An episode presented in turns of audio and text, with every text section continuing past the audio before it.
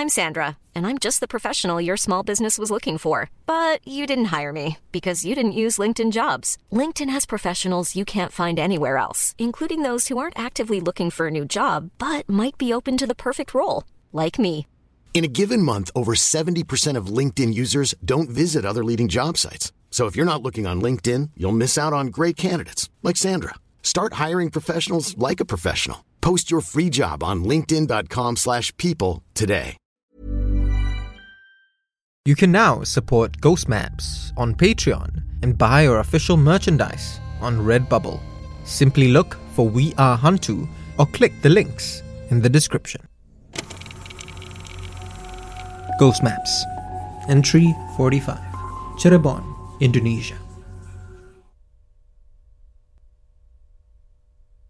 Inda proudly scrolls through photo after photo of her kids on her phone. She has two children back home in northern Java a daughter and a son, both in their mid 20s now. Her daughter, she tells me, gave birth to Inda's first grandchild six months ago. A beautiful baby girl. A grandmother at 49? Not bad, right? She says, beaming. I nod, genuinely impressed. Inda's been working in Singapore for the better part of the last 20 years. She's watched other people's kids grow up, but missed most of her own children's lives. She still hasn't even seen her granddaughter in person. Yet, somehow, she's managed to keep her family together this whole time. I'm not saying it's been easy, but I've been lucky, despite all the challenges, she says. Those challenges, of course, include the distance separating them, but they also include the reason I'm meeting her this evening at a coffee shop in Tiong Bahru. Pregnancies are already difficult times, she says. When you throw in what happened to us, sometimes I wonder how we made it through.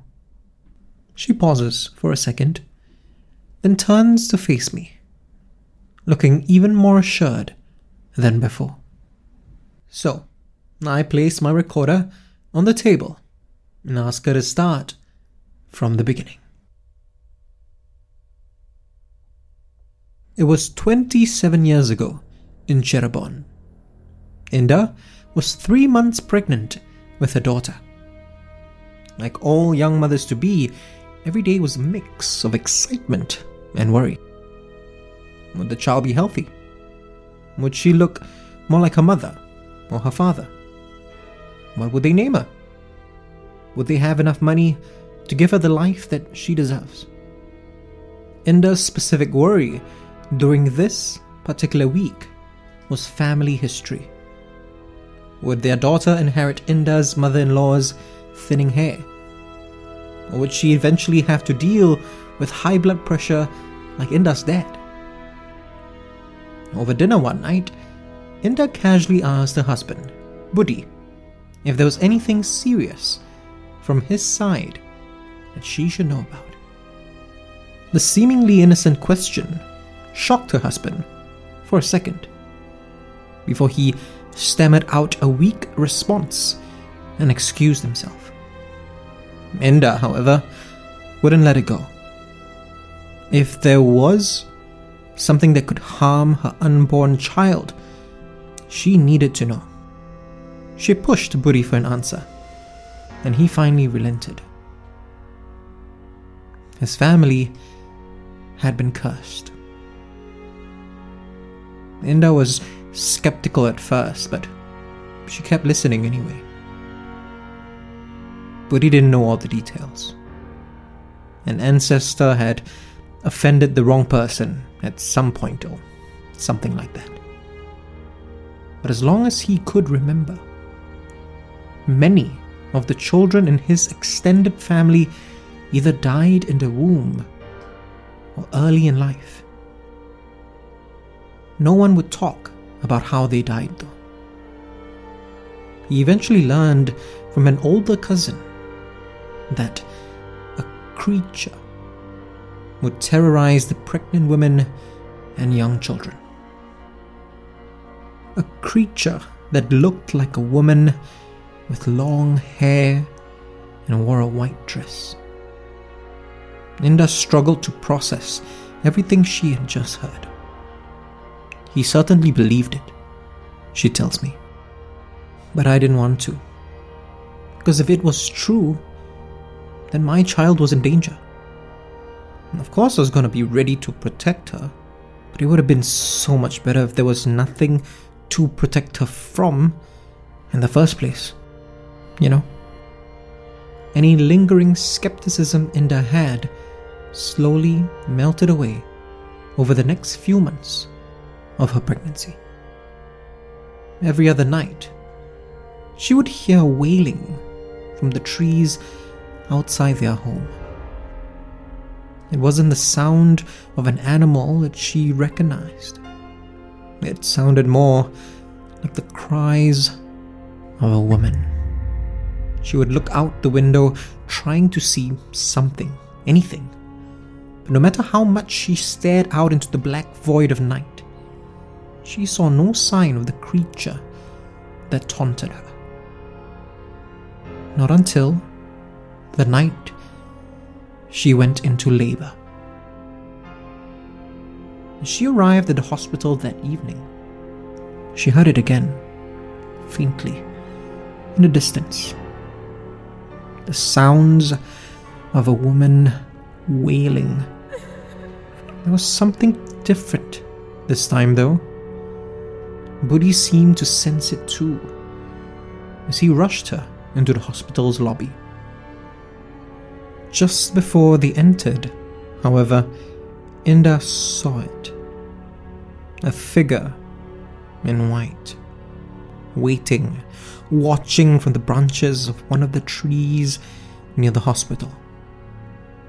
From beneath its long hair that covered its face, Inda could see that the creature was smiling hungrily. Inda tells me that the delivery went off without a hitch. Throughout her stay at the hospital, though, her husband stood watch, barely even allowing himself the chance to bond with his newborn daughter. Before they headed home, they called upon a specialist to secure their house from any attacks. He conducted a couple of rituals and said that they would be enough to keep the creature out, she says. But he also warned us to keep watch at night for at least the first 40 days, just to be sure. Every night, Budi and Inda would take turns to stay up. It was kind of like normal parenting duties, I guess, she says, with a smirk. Except, instead of just changing her diapers and putting her back to bed, we had to watch out for a monster. Every once in a while, Inda would catch sight of it, or she thought she did. A flash of white in the pitch black darkness of the surrounding trees.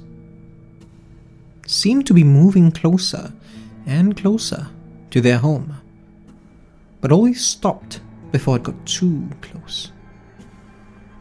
As they neared the end of those first 40 days, though, Inda and Budi allowed themselves to relax a little stealing a couple of minutes to nap on some nights. They were safe, after all. At least they thought they were. On the 38th night, Inda had dozed off for just a second or two when she heard the distinct creak of their bedroom window opening snapped awake, Inda leapt out of the chair she had been sitting in, and clear as day saw it. A woman, or what looked like a woman, its hair covering its face, wearing a white dress stained with dried blood. As Inda recovered from her shock, she realized that the creature's long, bony fingers were creeping into the room through the window. And that's when Inda did something that she still can't believe she did till this day. She stormed towards it. Quickly, the creature scurried away from the window and leapt to the nearest tree's branches. It was more likely the protections that the specialist had put into place that scared it away, Inda admits. But in that moment, she got a good look in the creature's eyes for just a second. And what she thought she saw was understanding. Maybe I'm imagining it, she says. But I think it knew that no matter how frightening it was, I would do anything to keep my baby girl safe.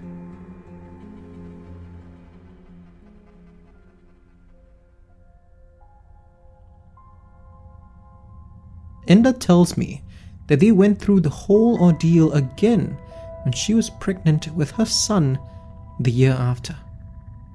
But that second time, she wasn't as afraid.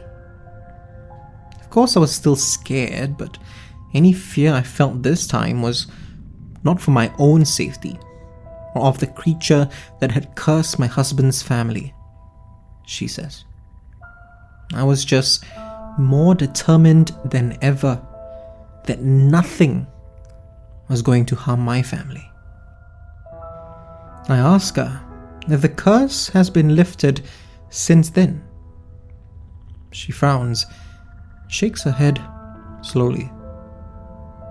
That frown, however, quickly gives way to that look of pride she wore while showing me photos of her children. My daughter was totally prepared when it was her time to become a mother, she says, beaming. If you want to discover more of Southeast Asia's other side, subscribe now and follow us on social media at We Are Hantu. You can also buy official merchandise on Redbubble and be one of our supporters on Patreon. Ghost Maps is recorded on Audio Technica mics.